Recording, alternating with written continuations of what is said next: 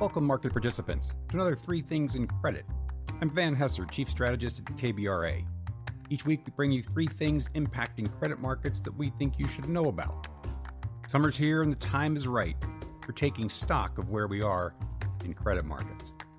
You've surely noticed that Q1 real GDP growth in the U.S. was revised by your government up to 2% from an originally reported 1.1%. Just for fun, compare this to the real GDI number. That's the income accounting that the BEA says is, quote, conceptually equal, unquote, to GDP, and where there is a 96% correlation historically, according to our friends over at Rosenberg Research. Well, the GDI sits at minus 1.8% for Q1, following minus 3.3% in Q4. The moral of this story is that you can choose whatever data suits you to fit your narrative. I guess that's why we have markets. All right, this week our three things are: 1, mid-year observations. Risk is very well bid. 2, second half valuation drivers. We'll go through a point-by-point rundown. 3, deflationary force reversal. What does it mean to cost structures? All right, let's dig a bit deeper. Mid-year update.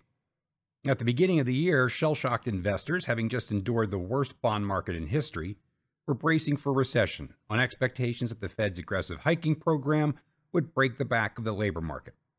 Corporate earnings growth expectations were being marked down, but the good news was that consumers, businesses, and the financial system were all in good shape, which provided comfort that the correction, the normalization, would prove to be manageable.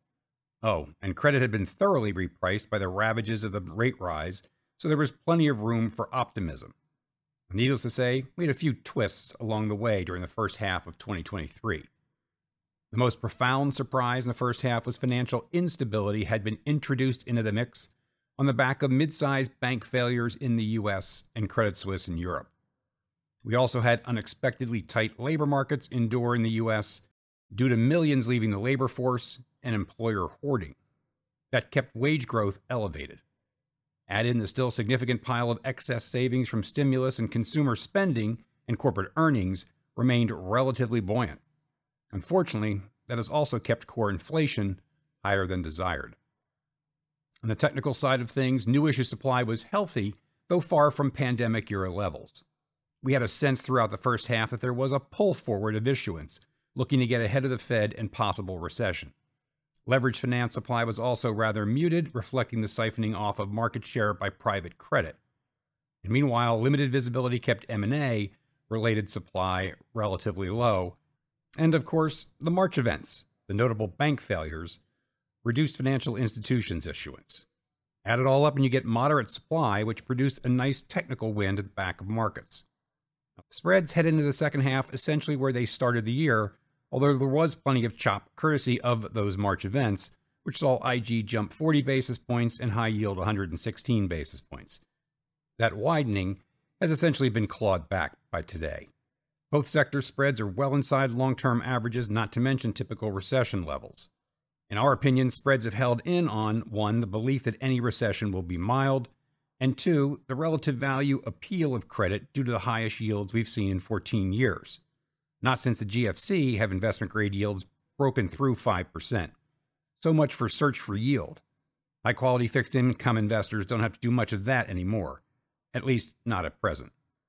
All right, on to our second thing, second-half valuation drivers. So Oak Tree says the opportunities in credit today are as attractive as they've been in many years. That's a bold call. Let's put it to the test. As we look ahead into the second half, we think about 5 factors that will shape credit markets: inflation and the Fed's response, financial stability, credit conditions, corporate earnings growth, and China. All right, let's take these one by one. Inflation. It's been stubbornly high due to lagging effects of monetary tightening and lingering or changing supply chain dynamics. And of course, there is the effect of odd data. Do we really care about used car prices or what some model says about rents a year ago? In any event, inflation's coming down, with the Fed and Bloomberg consensus forecasting core PCE to be sub 3% by the fourth quarter of 2024. Still, the Fed and most other central banks have turned up their hawkishness, driving most, if not all, sentiment towards second-half rate cuts away. We've long said the Fed is incentivized to overshoot, a result of very public criticism of its initial assessment of inflation as transitory. That means a higher, call it 5.5% terminal rate, for longer, through 2023 at least. And that means an already significant economic headwind will be intensifying as we go through the back half of the year. Financial stability. It's returned. Take a look at the St. Louis Fed Economic Stress Index. Although anytime you are being buffeted by massive moving forces such as an aggressive monetary policy and technological revolution, it's hard to rule shocks out. Bank managements, along with regulators and policymakers, still have to figure out how to manage funding risk in a world of smartphones and social media. But for now, it seems like those March events were truly idiosyncratic. Credit conditions. Well, they're tight. Markets are skewed defensively. Up in quality, up in liquidity, up in simplicity. And the banks have been tightening lending standards for the past year, including a real booster shot to that tightening as a result of those March events. It's worth pointing out that in both consumer and commercial markets, credit is flowing freely to higher quality segments. Riskier credit, however, is more challenged. Still, it's worth noting that riskier credit is dislocating less than otherwise would be the case because of the growth in private markets, which are sitting on and selectively deploying a lot of dry powder. That is serving as a better shock absorber, quite frankly, than used to be the case when risk was concentrated in a dozen or so global banks facing regulators. Let's talk about corporate earnings growth. Margins are coming down from historically high levels and top-line growth is slowing. One factor that is helping is just how well telegraphed this downturn has been. That's given managements a lot of time to work on cost structures and more defensive growth strategies. And finally, China. Along with the U.S., it's been a major growth engine for the world, and it's sputtering under Xi's restructuring of the Chinese economy. Slowing global growth and heightened geopolitical tension are two factors that investors need to factor into their forward view. Now, taking all of this into account, a bullish scenario would include convincing progress on inflation toward the Fed's 2% target, financial stability, including a loosening of credit standards, and better-than-expected economic growth out of China. All of that would drive an improved outlook for corporate earnings growth. A bearish view would be stubbornly high inflation, with the Fed hiking toward 6%. That would eventually throw the company into a deeper recession, causing corporate earnings growth to fall out of bed and credit conditions to worsen. So what scenario is more likely? Well, on inflation, we are more in the bearish camp. Inflation is proving to be sticky, so we take Powell and the FOMC at their word. Remember, they are incentivized to overshoot. On financial stability, we're in the bullish camp. As we move toward the end of the hiking cycle, we believe that a lot of the surprises out there have already surfaced. On credit conditions, we're back in the bearish camp. We believe in long and variable lag effects, and we believe that banks are incentivized not to aggressively grow loans in this environment. Corporate earnings. Well, we lean toward the bearish camp. We expect earnings growth to contract modestly over the next 12 months.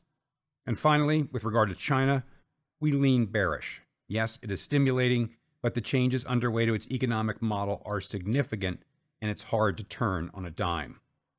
So by my count, that's 4 out of 5 factors in the bearish camp versus just 1 in the bullish camp.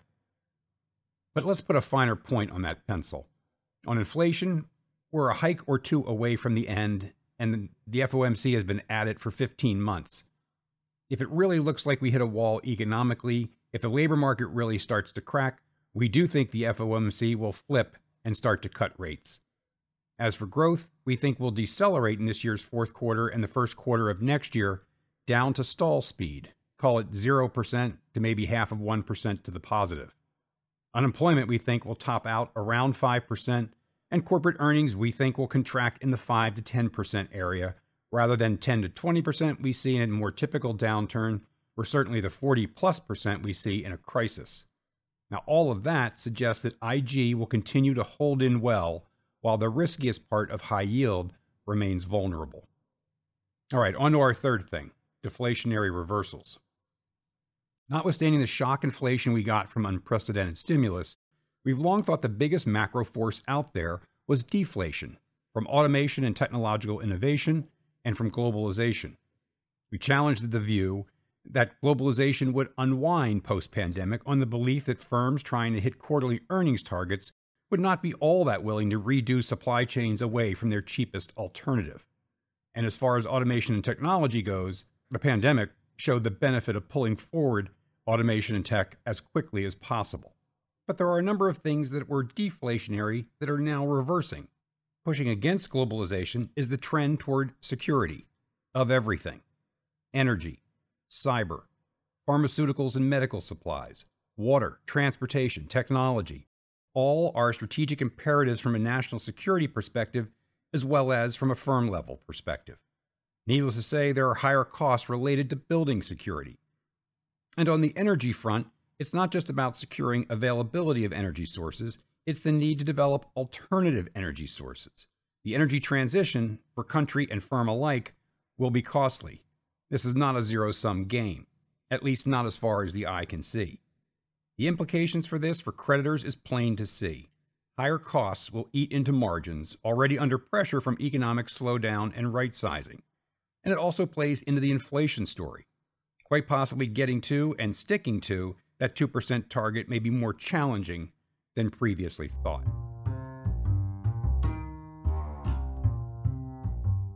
So there you have it. 3 things in credit. 1, heading into the second half, risk is very well bid, and IG in particular is likely to stay that way. 2, second half valuation drivers. In the aggregate, we lean bearish, but for all but the riskiest credits, this should prove to be manageable. And 3, deflationary force reversal. Security of everything and the energy transition are adding to cost structures. As always, thanks for joining. Don't forget to check in on KBRA.com for our ratings reports and latest research. Enjoy the holiday weekend. We'll see you next week.